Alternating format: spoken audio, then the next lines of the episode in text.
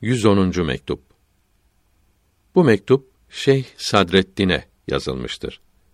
İnsanın kulluk vazifelerini yapmak ve Allahü Teala'nın sevgisine kavuşmak için yaratıldığı bildirilmektedir. Hak Teala sizi yüksek insanların istediği şeylerin sonuna kavuştursun.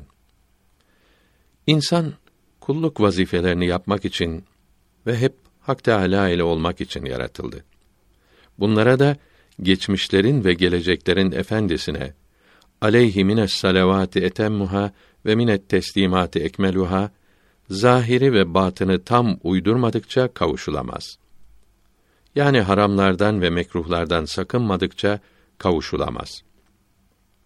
Allahü Teala bizim ve sizin sözlerimizi ve işlerimizi ve zahirlerimizi ve batınlarımızı ve ibadetlerimizi ve itikatlarımızı o yüce peygambere sallallahu teala aleyhi ve alihi ve sellem uygun yapmakla şereflendirsin. Amin ya rabbel alemin. Farisi Beyt tercümesi. Allah'tan başka her neye tapınsa hepsi hiçtir.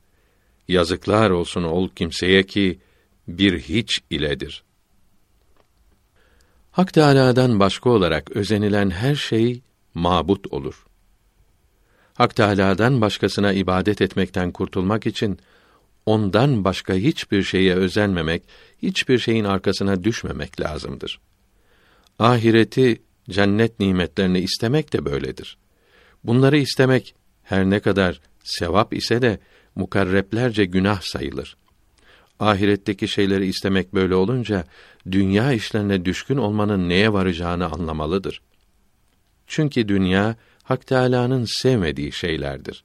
Haramlar ve mekruhlardır. Dünyadaki şeyleri yarattığından beri onlara hiç kıymet vermemiştir. Allahü Teala'nın sevmediği şeyleri sevmek günahların başıdır. Bunlara düşkün olanlar, arkalarında koşanlar merhametten uzak olur.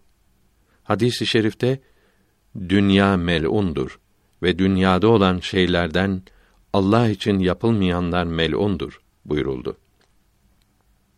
Allahü Teala hepimizi dünyanın ve dünyada olanların şerrinden, zararlarından korusun.